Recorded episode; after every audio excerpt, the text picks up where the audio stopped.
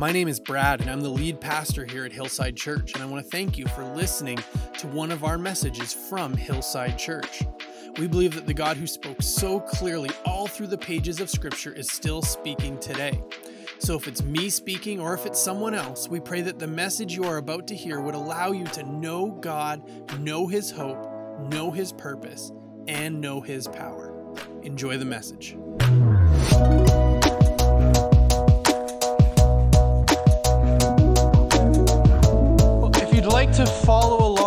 Text today, you can go to Acts chapter 21. Um, we've now spent a couple weeks looking at the idea of peace and attempting to understand the difference between the peace that this world offers us, the peace that we can find in our lives, and then also the peace that Jesus promised. See, in, in John chapter 14, Jesus gives us a promise that he would give us the gift of peace in our lives. He says to the disciples, I'm going to give you a gift. He says this to them Peace I leave with you, my peace I give you.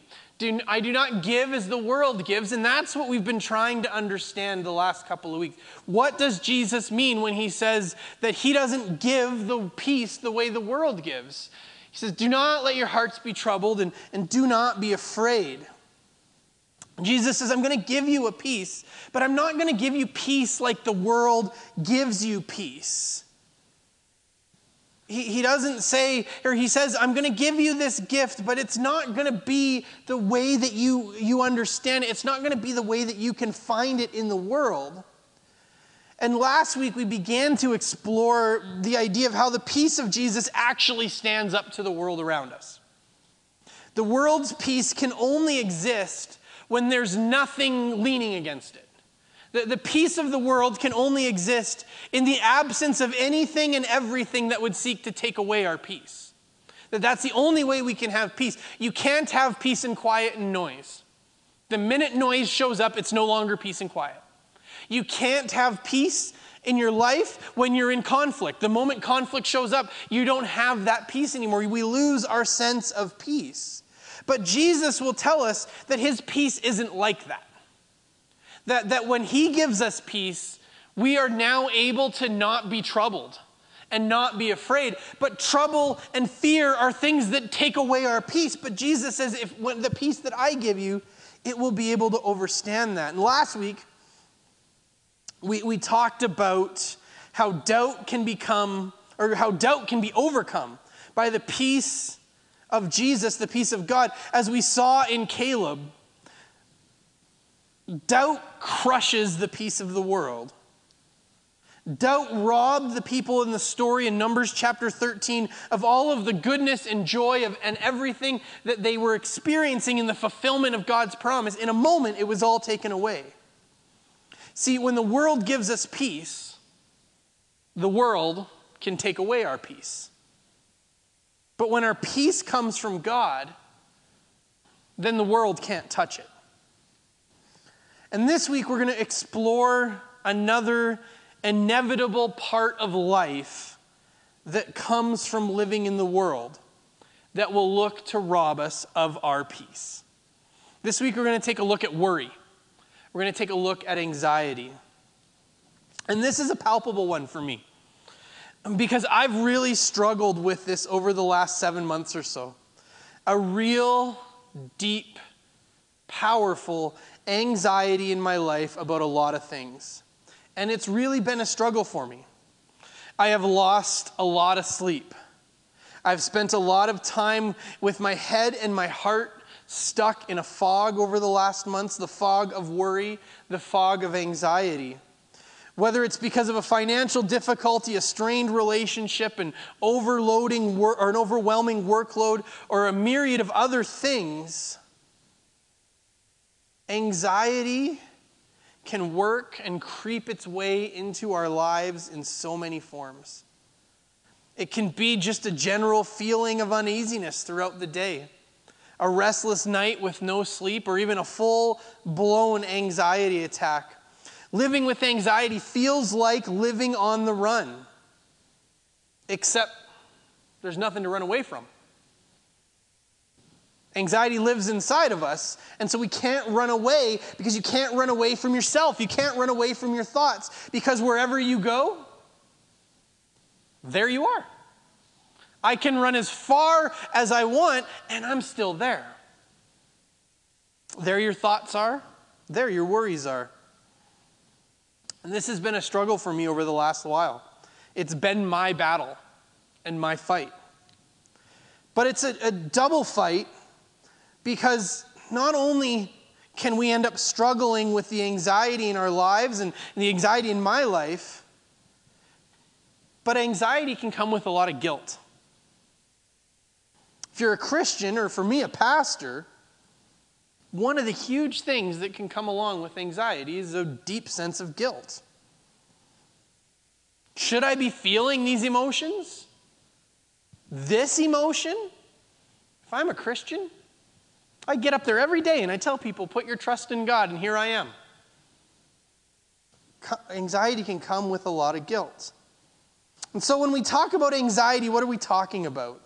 And for me, when I think about the anxiety in my life, what does it look like? And those, it's those negative thoughts that come into your mind because of what if? What if this doesn't work? What if this doesn't end well? What if this isn't right? What if they leave me? What if everything goes wrong? And this, for me, has been what my anxiety looked like. Chances are, if you are watching this, if you are listening this, if you are paying attention to this at all, and I know you, I have worried over the last several months that you're going to leave our church. That for one reason or another, you're on your way out. And I don't know why. I love you. I trust you. And I'm so glad to be in church family with you. But the ground that my spiritual battle has been fought on has been in this area in my thoughts. Now, what does the Bible say about worry and anxiety? Well, there's a couple famous passages we can go to. Philippians chapter 4 says this Do not be anxious about anything. And Jesus himself said this Therefore, I tell you, do not worry about your life. Quite clearly, worrying and anxiety are not what God has for us. It's not what God wants for you and your life. And it's not what God wants for me in my life. And this is where the peace of Jesus comes back into play. Because remember what Jesus said his peace would do. Peace I leave you, peace I give you. Do not, or do not give as the world gives. Do not let your hearts be troubled.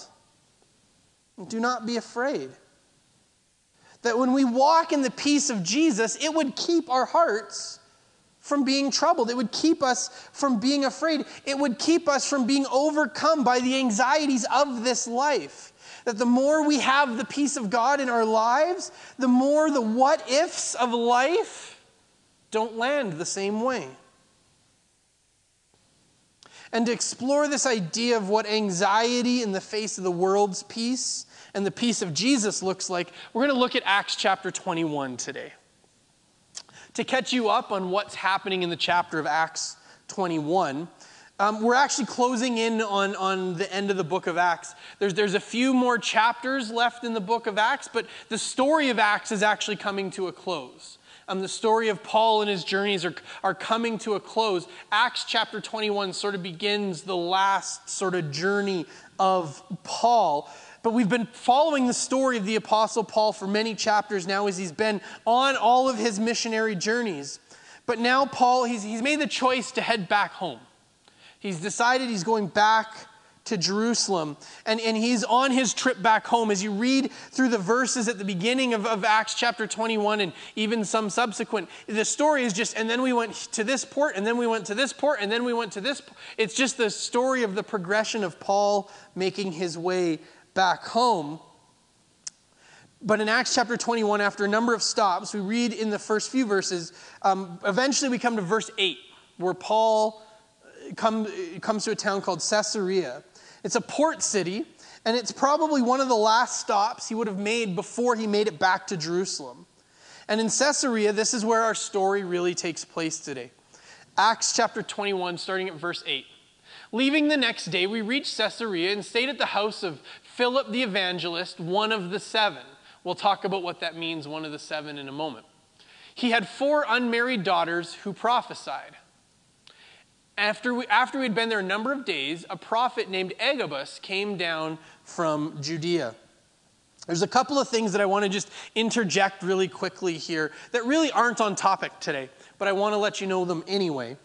Um, something that, that sometimes we can fall into the trap of thinking that God's story of the early church was told entirely through the, through the apostles uh, Peter, John, Paul. But in just these couple of verses, we're introduced to a handful of people that obviously God had been working through. We're not privy to the, the, their great stories, but we're privy to the fact that God was working in their lives. We meet Philip the evangelist. Um, Philip isn't one of the apostles, but we are introduced to him earlier in the book of Acts. In Acts chapter 6, we read about how the apostles, as their ministry is expanding and growing and expanding and growing and expanding and growing, they come to this place where they have to start to, to push out some of the ministries that they're doing to other people because they can't just do it all to help care for the people. And, and one of the issues that arises is they're having trouble making sure everybody who needs food needs food. And so they select seven men, and that's where it says he was one of the seven, to help with that. And one of those men that they select is Philip. But there's something really profound in this. Because as we're introduced to Philip here, what we don't see is that we're not introduced to, to Philip the servant. We're not introduced to Philip the waiter. We're not introduced to the Philip, the guy who helped. We're introduced to, to Philip the evangelist. And what this tells me, what this reminds me, what this shows me, is that we're called to serve. Somehow, some way. Philip was an evangelist, but they needed help with the distribution of food. And so he said, I can help with that. I can do that. I can, it, it may not be my gifting, it may not be, I'm Philip the evangelist, but if I need to serve the kingdom by being Philip the waiter, I'm in. He, he wasn't above that or below that. He, he was part of the body of Christ and it had a need, and so he said he would fill it. Then we're introduced to his four daughters, all of whom are unmarried, and all of whom are prophets of God. This past week, we had our Foursquare Gospel Canada National Convention. There was four main sessions, and of the four main sessions, two were led by women. And it just reminded me again how thankful I am that we belong to a denomination that embraces and accepts women as full and complete members of the body of Christ. Here we have four women that we see that God is clearly speaking through. It doesn't say they were false prophets. It doesn't say that they were, they were breaking, that these were four unmarried women through whom God was speaking. And I don't know about you, but I want to be somebody who hears what God is saying whoever it comes from, men or women. And then we're also introduced to another prophet named Agabus, another person that isn't primary to the story, but again is clearly someone that God is using and speaking through. And Agabus has a really big job, something that's probably fairly intimidating, especially for somebody who we know nothing about. Agabus has a word from the Lord for Paul. A word from the Lord for the Apostle Paul. It's not given to Peter or John. It's not, not given to somebody who, who immediately enters into the story with all this authority and all of this prestige, where we would go, yeah, that makes, if God's going to speak to Paul, he's got to speak through we're given no information, no context, no nothing. We're just told is Agabus, and he's come from Judea, Judea, and he's got a word for the Lord from Paul. Verse 11. Coming over to us, he took Paul's belt, tied his own hands and feet with it, and said, The Holy Spirit says, in this way, the Jewish leaders in Jerusalem will bind the owner of this belt and will hand him over to the Gentiles. See, Agabus, he takes Paul's belt and he ties his hands and his feet up with it. And then he says, Whoever owns this belt, this is what's going to happen to them. In, in front of everybody who's gathered there, in front of Paul and all the people who are with them and all the people who live there, he says, This is what's going to take place to the man who owns this belt essentially telling all the people that, that Paul, if they're going to Jerusalem, the place Paul was going, they were going to be arrested and, and turned over to the Gentiles for punishment. See, not only does God trust Agabus with a word for Paul, God trusts Agabus with a big word for Paul, an important word for Paul. And it, it should hopefully not maybe not the word, but what's transpired here, fill you with hope for your life, that God can use you. God used Agabus to deliver this word. Agabus is nobody. And God spoke through him to Paul. God can speak through you. You, you may see and yourself and feel like I'm a nobody. Who, why would God ever speak to me for somebody else? Why would God ever speak to me for the church? Why would God ever speak to me for anybody? Because God speaks through us, and God speaks through you, and He will speak through you. But this word for Paul, it's not a good word, it's not a nice word, it's not a promise of God's love and protection.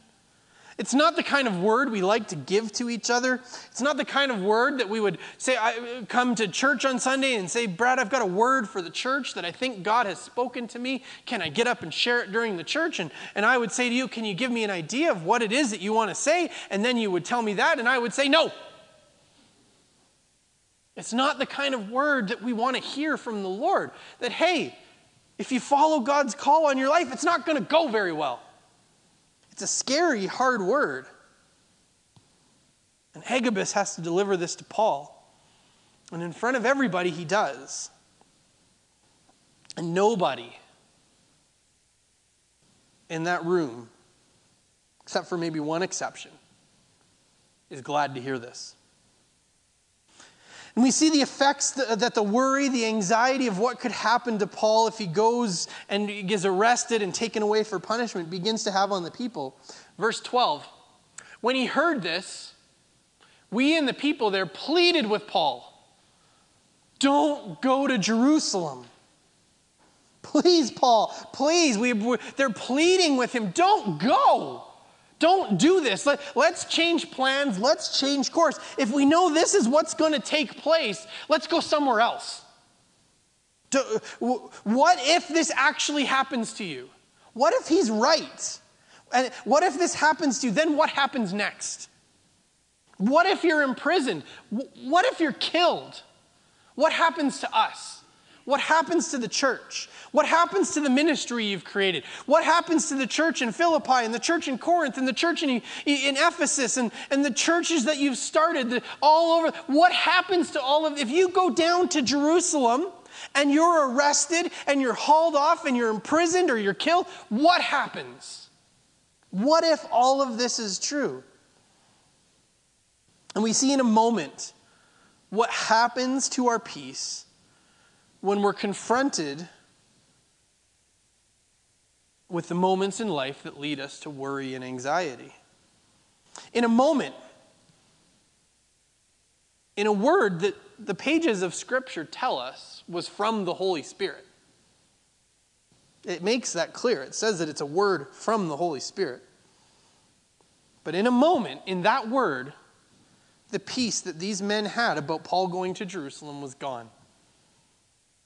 The moment worry and anxiety leans on peace, peace just crumbles. It's gone. There's no courage. There's no courageous peace left in the people. None. Except except for Paul.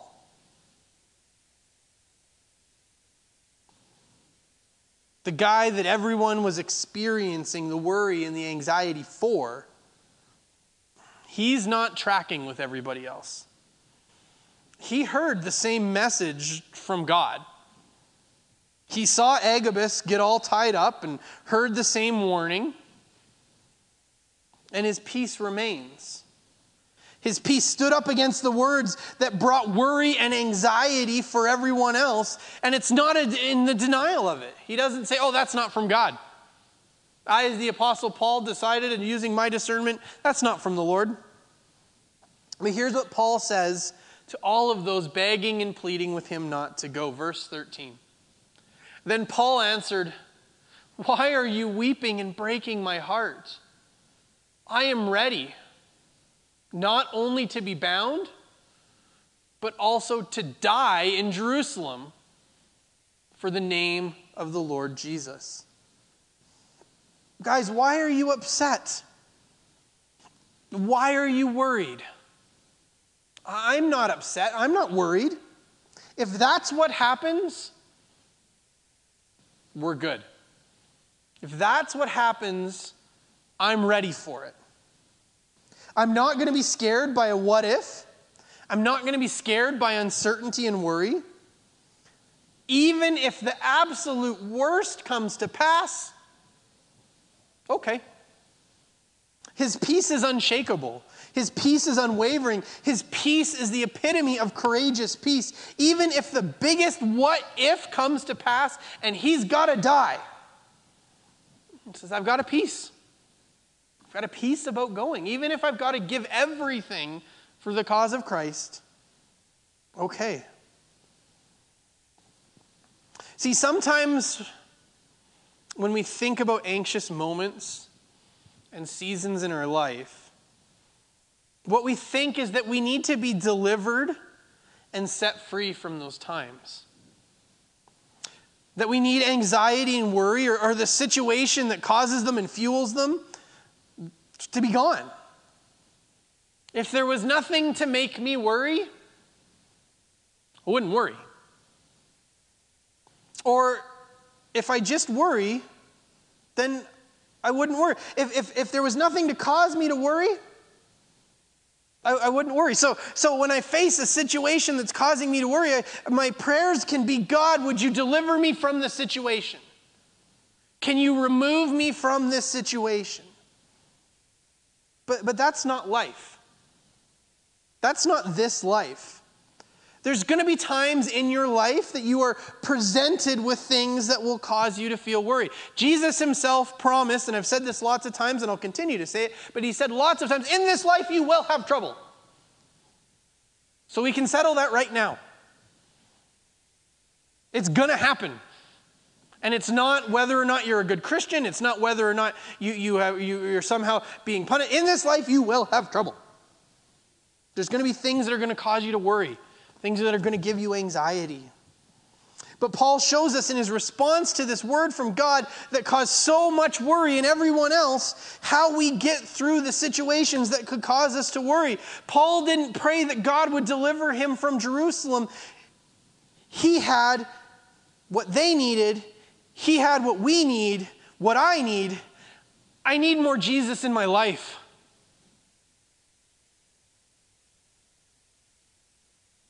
Now, I'm not saying that if I had simply just been closer to Jesus, that I, I would never worry or, or that I wouldn't have anxiety or, or I wouldn't be worried about situations. That, that's not how it works. And, and, and I'm not saying that we, that we shouldn't pray for the feelings of worry and anxiety to leave us. But there's something better than just simple deliverance that's happening to me in my life and that God wants to do in your life.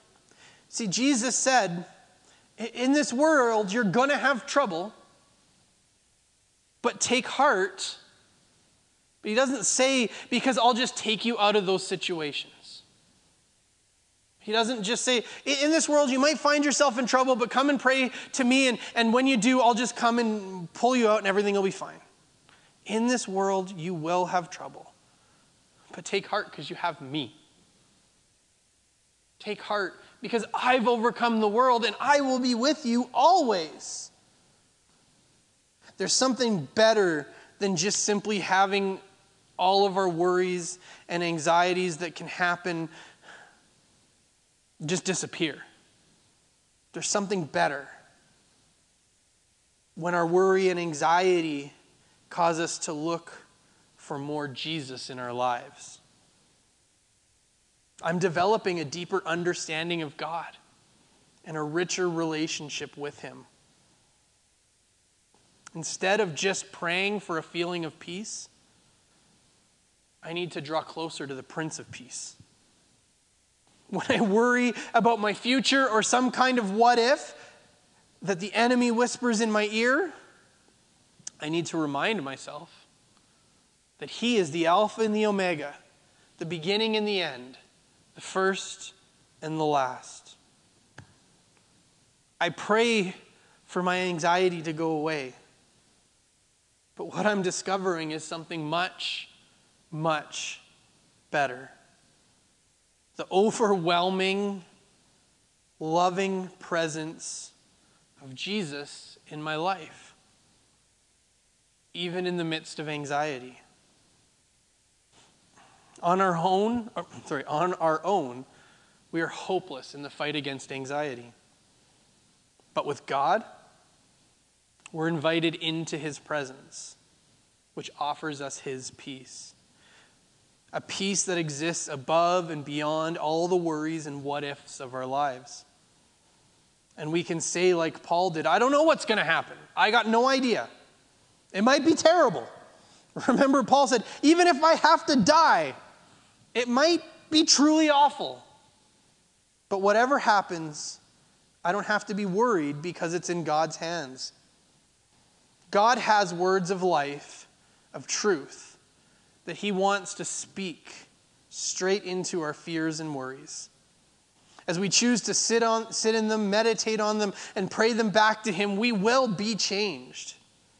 We, we will be set free from the burdens of anxiety and the weight of worry, not because God's changed our circumstances, but because God's changed us. One of my favorite verses, which has carried me through so many difficult and uncertain times, is Isaiah 41 10. So do not fear, for I am with you. Do not be dismayed, for I am your God. I will strengthen you and help you. I will uphold you with my righteous right hand. It's the Lord's very clear reminder to our hearts that we don't need to be afraid. But it's not because our situation doesn't deserve that emotion. It's not, so do not fear, it's not that bad, you wimp. So do not fear. Do you have any idea who has gone through way worse than this in their lives? Get over it. Do not fear because of who is with us in our situation. He is with us. He is our God. He strengthens us. He helps us. He upholds us. Nothing in this verse denies us our situations, and nothing says that it's up to us to make it through somehow. But it assures us that our God, who never sleeps and who never slumbers, is at work in us and through us and he and he promises to hold us up. There is surely no better, safer place to be. Whatever may be going on around us, no safer place to be held than by him in his hands. Let's pray. Jesus, we thank you that on today, Pentecost Sunday, we come to you with our worries and our anxieties. We come to you with our fears. We come to you with all the things in life that, that cause us to live without peace. And God, it's so significant because on, on Pentecost Sunday, we come remembering that you gave us our counselor, you gave us our comforter, you gave us the Holy Spirit. And so, God, we come to you today with a recognition that in our lives, God, we don't need to be free from situations. God, we don't need our situations to change, we need us to change. And so, God, I come to you today for me, for all of those watching and listening to this, for all of, for all of those who are part of our church family. God, for everybody who, who would say an amen to this, God, we come to you today and we pray, would you change us? God, the Holy Spirit was poured out on the believers at Pentecost. And God, we need more of you in our lives right now. And so, God, I need more Jesus in my life. I need more God in my life. I need more Holy Spirit in my life. God, would you pour out your Holy Spirit on my life? Would you do that in all of our lives? Would you do that in our church? Would you pour out more of you in my life that I would be able to live and move and be more in your presence? That the weight of the world, the weight of the enemy, the things he would try to do to me, God, to do to us, they wouldn't land because there's no room left when I'm filled up with you. God, would you make that difference in our lives today? God, for those of us carrying the weight of worry, carrying the weight of anxiety, carrying the weight of what if? What if my situation never changes? What if my situation gets worse? What if things get worse and worse and they just don't ever get better? What if? God, would you fill us up till those what ifs are, are, are silenced? till those what ifs go away.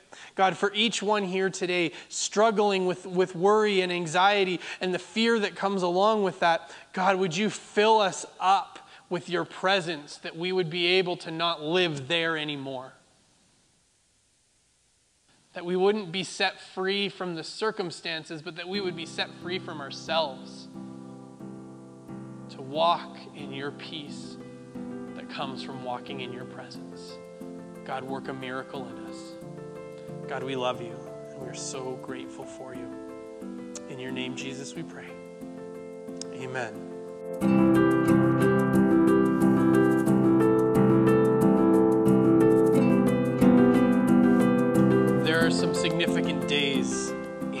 Christian calendar.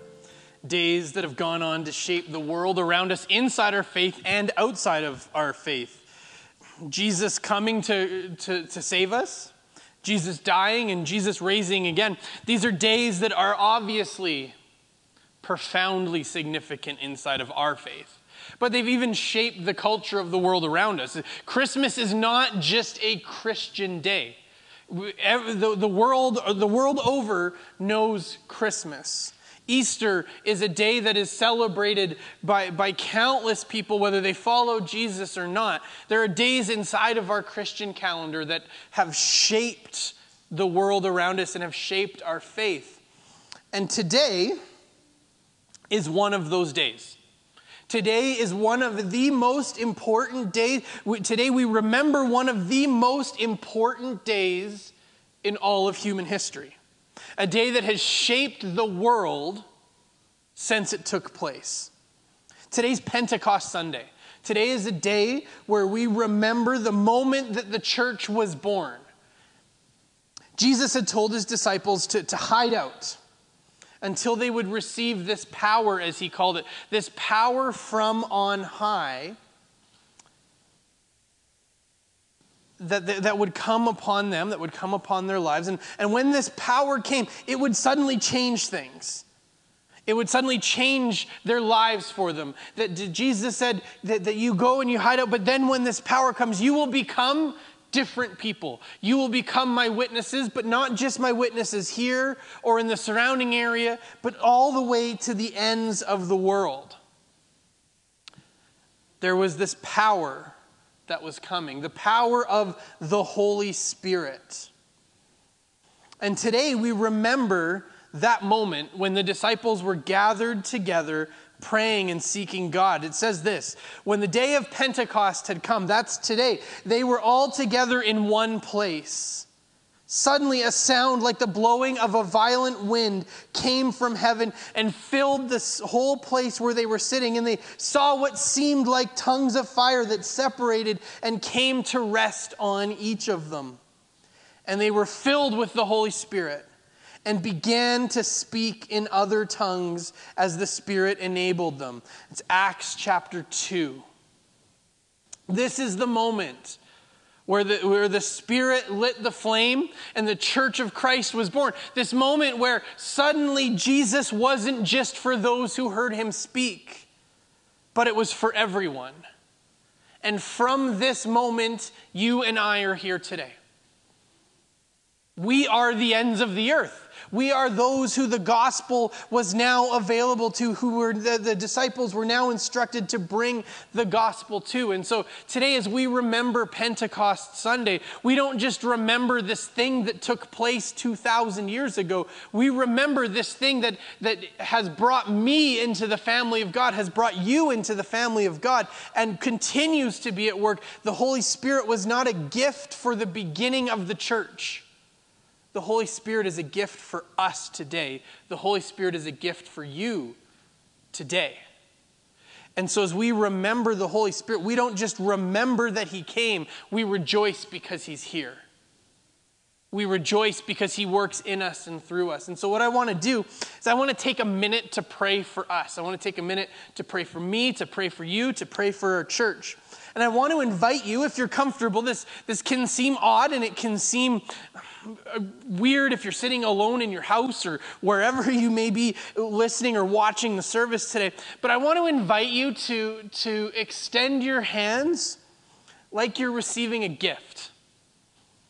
The Holy Spirit is a gift that's given to us.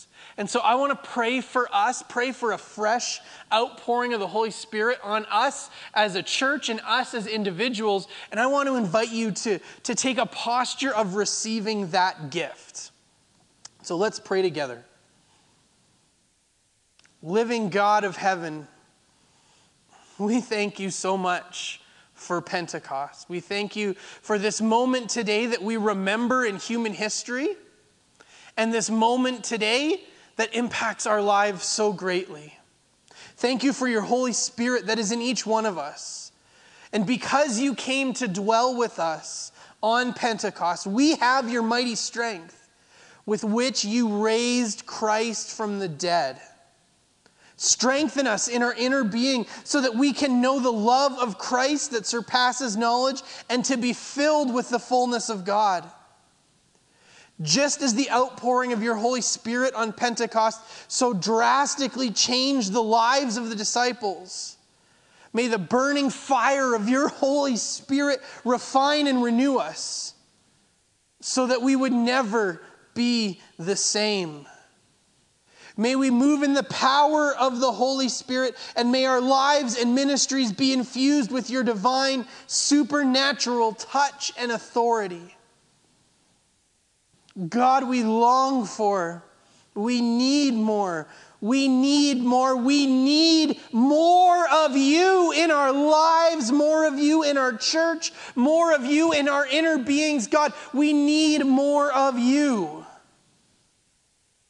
And so today, God, we ask for a fresh outpouring of your Holy Spirit on our lives, on our church.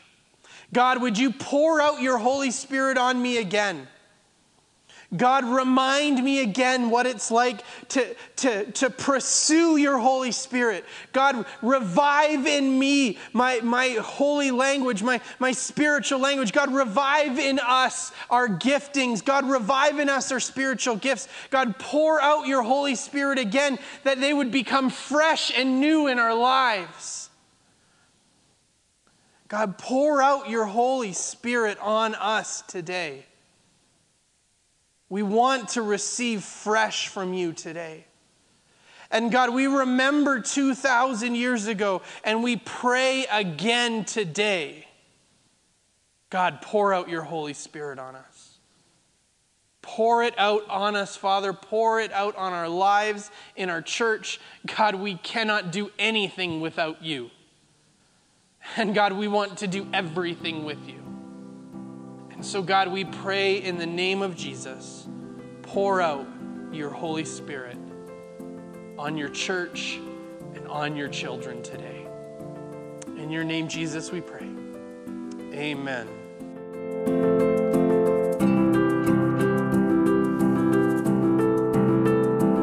Hi, my name is Matt Mohan, and I just wanted to share my testimony with you guys.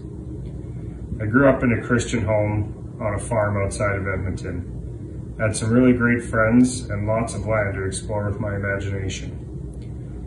At the age of 14, I had to make a huge transition and become a city kid in southern Alberta when my parents got transferred to Calgary for work. Turns out I didn't adapt so well. I tried to make some friends in local youth groups and at different churches in Airdrie, but never really fit in. However, the smokers in the smoke pit at school sure had no problems accepting me. This is when things took a turn. I began smoking, doing drugs, and dating girls when I was in grade 9. One night, my parents were out of town and my girlfriend came over to hang out.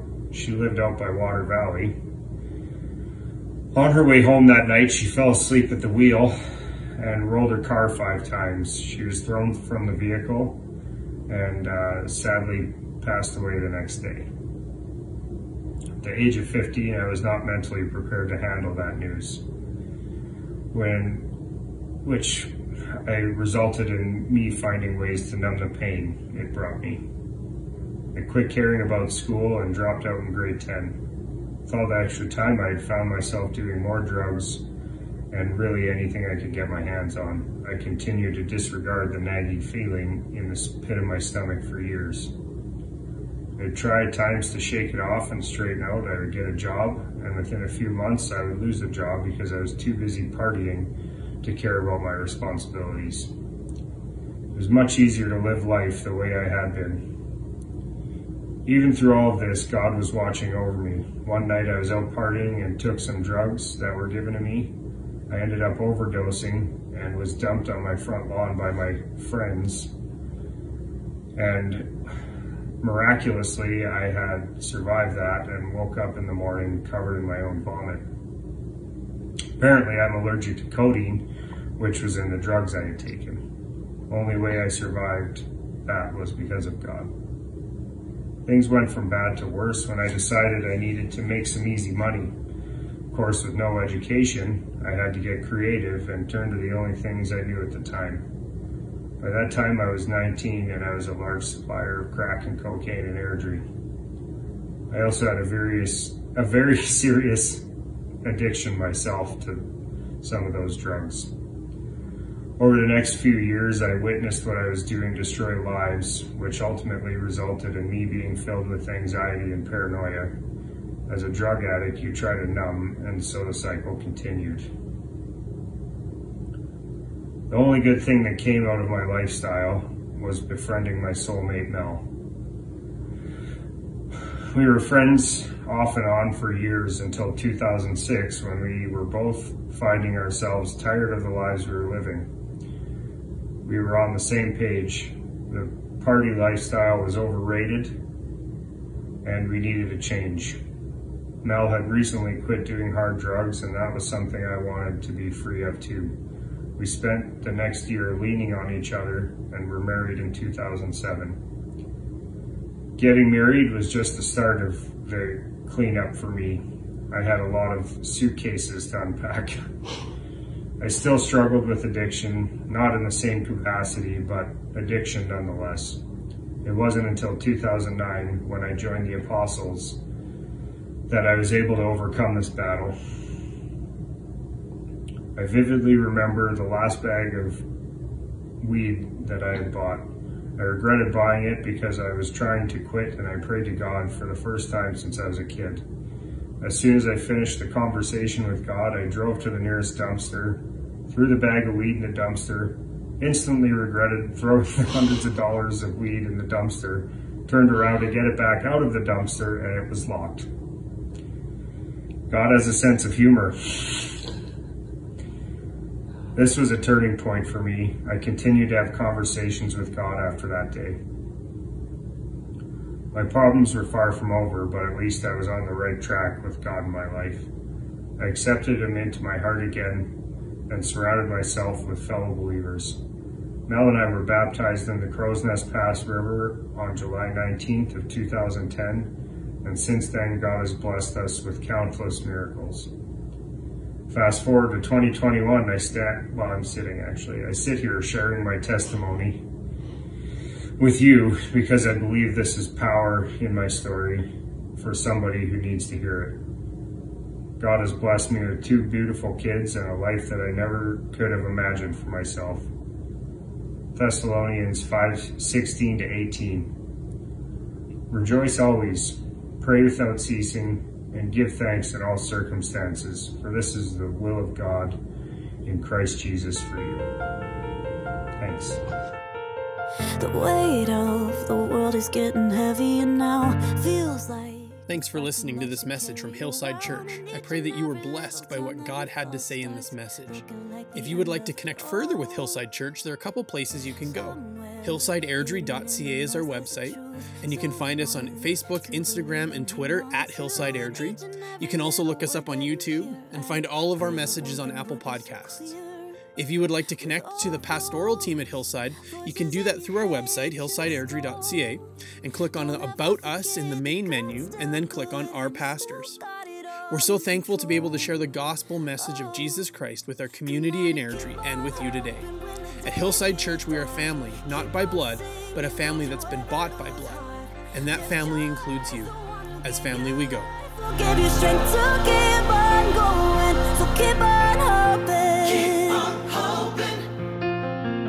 What if the miracle's a moment away? What if the morning's just about to break and all the innocence you thought that you lost was there inside of you all along? Come on and keep on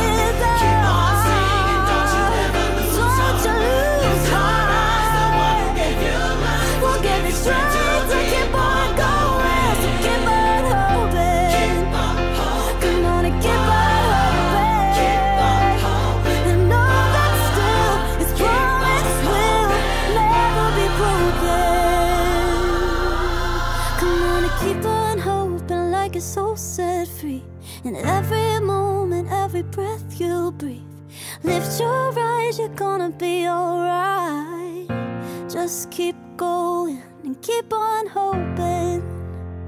You gotta keep on. Just keep on hoping. Keep on hoping.